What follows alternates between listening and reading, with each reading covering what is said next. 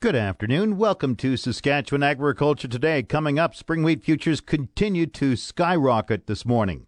Agri-News is brought to you by the RE/MAX Blue Chip Realty Ag Team of Marcel DeCorby and Graham Toth, online at landforsalesask.ca. And McDougall Auctioneers Ag Division. Choose the alternative. McDougall Auctioneers for guaranteed results, online at mcdougallauction.com. The latest crop report says most grain fields in Saskatchewan are rated good to excellent. Provincial crops analyst Shannon Friesen says cool and dry conditions have had some impact on crops.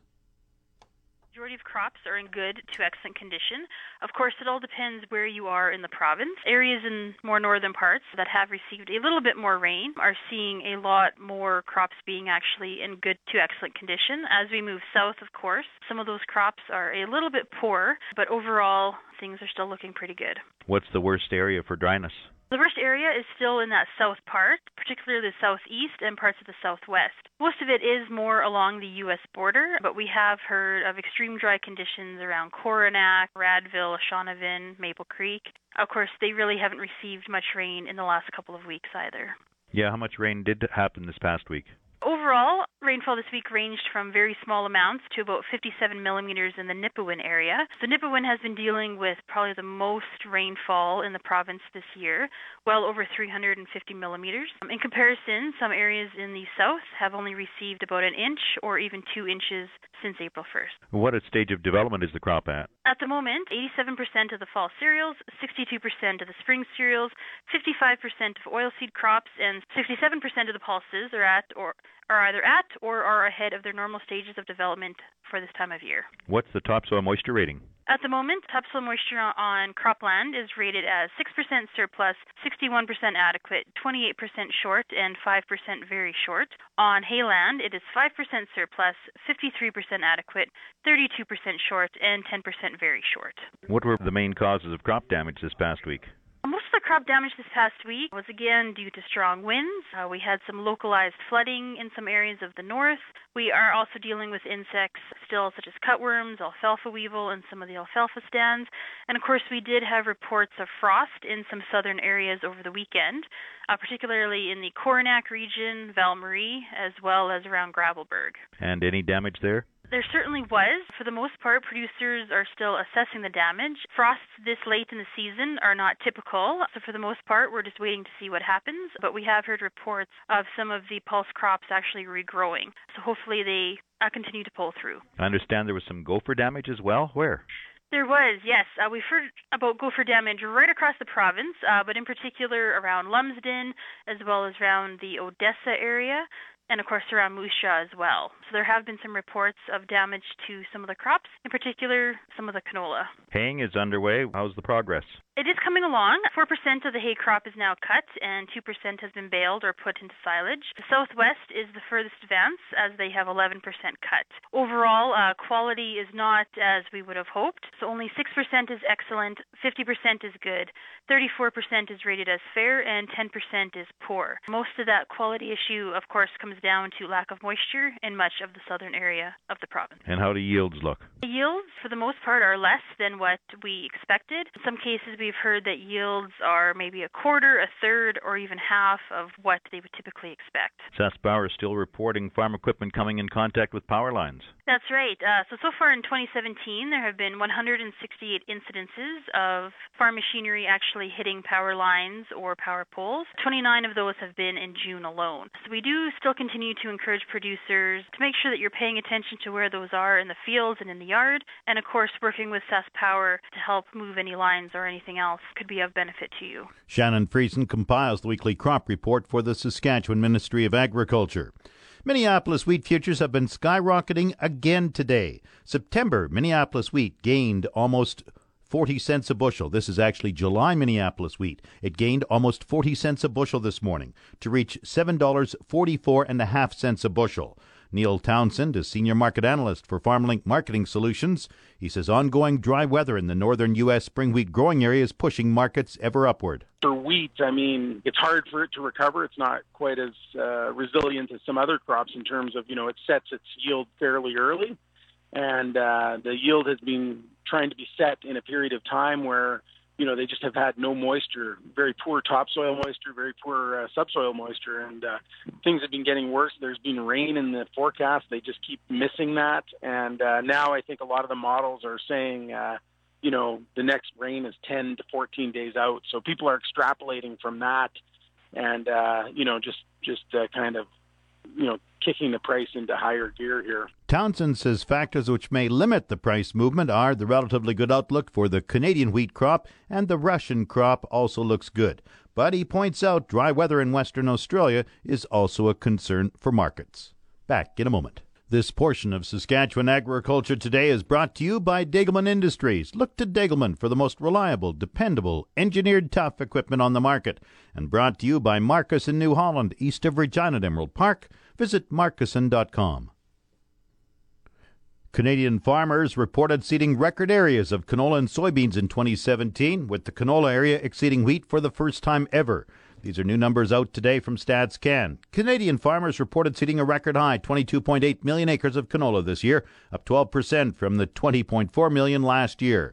The overall increase in canola was the result of record highs in Saskatchewan and Alberta. Farmers in Saskatchewan planted 12.6 million acres of canola, up 13.6%. This is higher than the area sown to wheat nationally in 2017, down 3.7% to 22.4 million acres. The decrease was the result of a 15.9% drop in area ceded to durum, which fell to 5.2 million acres. Conversely, the area ceded to spring wheat rose 2.5% to 15.8 million acres. Provincially, Saskatchewan farmers reported the area ceded to all varieties of wheat decreased for a fourth consecutive year, falling 7% to 11.3 million acres this year. The overall decline was the result of a decrease in durum, which fell 18%. Meanwhile, soybeans rose to a record high 7.3 million acres nationally this year, up 33% from last year. The four largest soybean-producing provinces, which include Saskatchewan, all reached record high levels for seeded soybean acres this year. Saskatchewan farmers seeded 850,000 acres to soybeans. That's a 254% jump. Nationally, the total area ceded to barley fell 9.7% to 5.8 million acres. In Saskatchewan, farmers planted 20% more barley at 1.7 million acres. Finally, the total area ceded to lentils decreased 24.8% from last year, and last year was a record high. It's 4.4 million acres. The decline was mainly attributable to Saskatchewan's lentil area, which accounts for close to 90% of the total acreage in this country, which fell 25% to 3.9 million acres. Richardson International is expanding its oat milling business around the world. Richardson International Director of Corporate Communications, Tracy Shelton, says Richardson has bought European Oat Millers, which is Europe's second largest oat miller and located in the UK. She says it complements Richardson's oat milling business, which is the largest oat miller in North America. Shelton says Richardson looks forward to building a presence in Europe to enhance its ability to compete in the global marketplace. We're very excited to build on our success in value-added processing. So we are well established in North America as a large leading oat miller. Now we're going further afield and establishing a presence in the European market. So we've acquired a company in Bedford, England, European Oat Millers, and this will give us a presence in the European market. And enable us to better service our customers in the global market. Shelton says European oat millers produce a wide range of oat products sold throughout the UK, with exports to continental Europe, Africa, the Middle East, and Asia. Richardson first entered the oat milling business 4 years ago. We acquired 3 mills in Canada and 1 in the U.S. in 2013, and we've been quite successful in building that business. We are North America's largest oat miller, and now we're able to extend further afield and become more of a global player in the market. Oats is a very healthy product, and we're certainly in a unique position in that we can source oats right from the grower, right from the farmer's field, process them, and then sell them to world markets. Certainly oats are very, very healthy.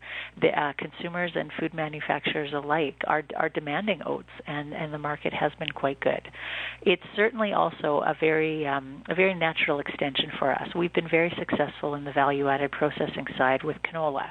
We take canola, turn it into bulk oil,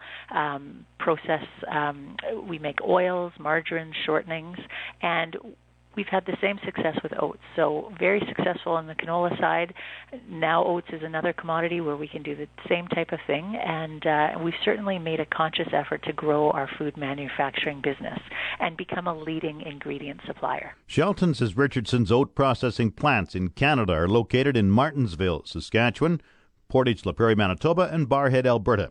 Shelton says Richardson's processes oats for both the domestic and export markets. We process oats that are grown here on the prairies, but we also send them to companies around the world. Our oats are used as food ingredients in products like cereals, granola bars, oatmeal, lots of interest there. And it's everything from the raw oats to oat bran, oat flour, oat flakes, groats, etc. A wide range of products. Tracy Shelton is Director of Corporate Communications for Richardson International Limited. Market Update is brought to you by Scott Bjornson of Hollis Wealth. Call 1-800-284-9999 for more information or to book a free consultation with the office of Scott Bjornson, Hollis Wealth. Scotia Capital Inc. is a member of the Canadian Investor Protection Fund and the Investment Industry Regulatory Organization of Canada. Market Update also brought to you by Flamin Sales in Saskatoon, Southie, Prince Albert, Yorkton, and Swan River. Visit flamin.com.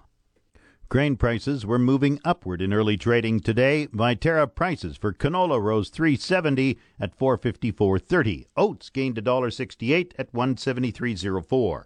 Number one red spring wheat increased $8.74 at $3.06.02. The rest were unchanged. Durum $2.74.56. Feed barley $1.27.03.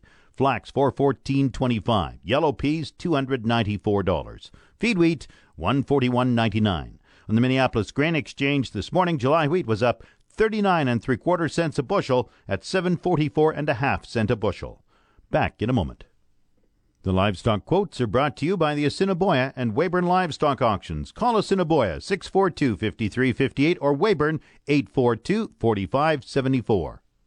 Hi, this is Brady Olson at the Assiniboia Livestock Auction for the market report for the week of June 21st. Weyburn did not have a sale this week. It was Assiniboia's turn, as your heiferettes sold from $1.20 to $1.45 a pound. D1 and D2 cows sold from $1.05 to $1.20.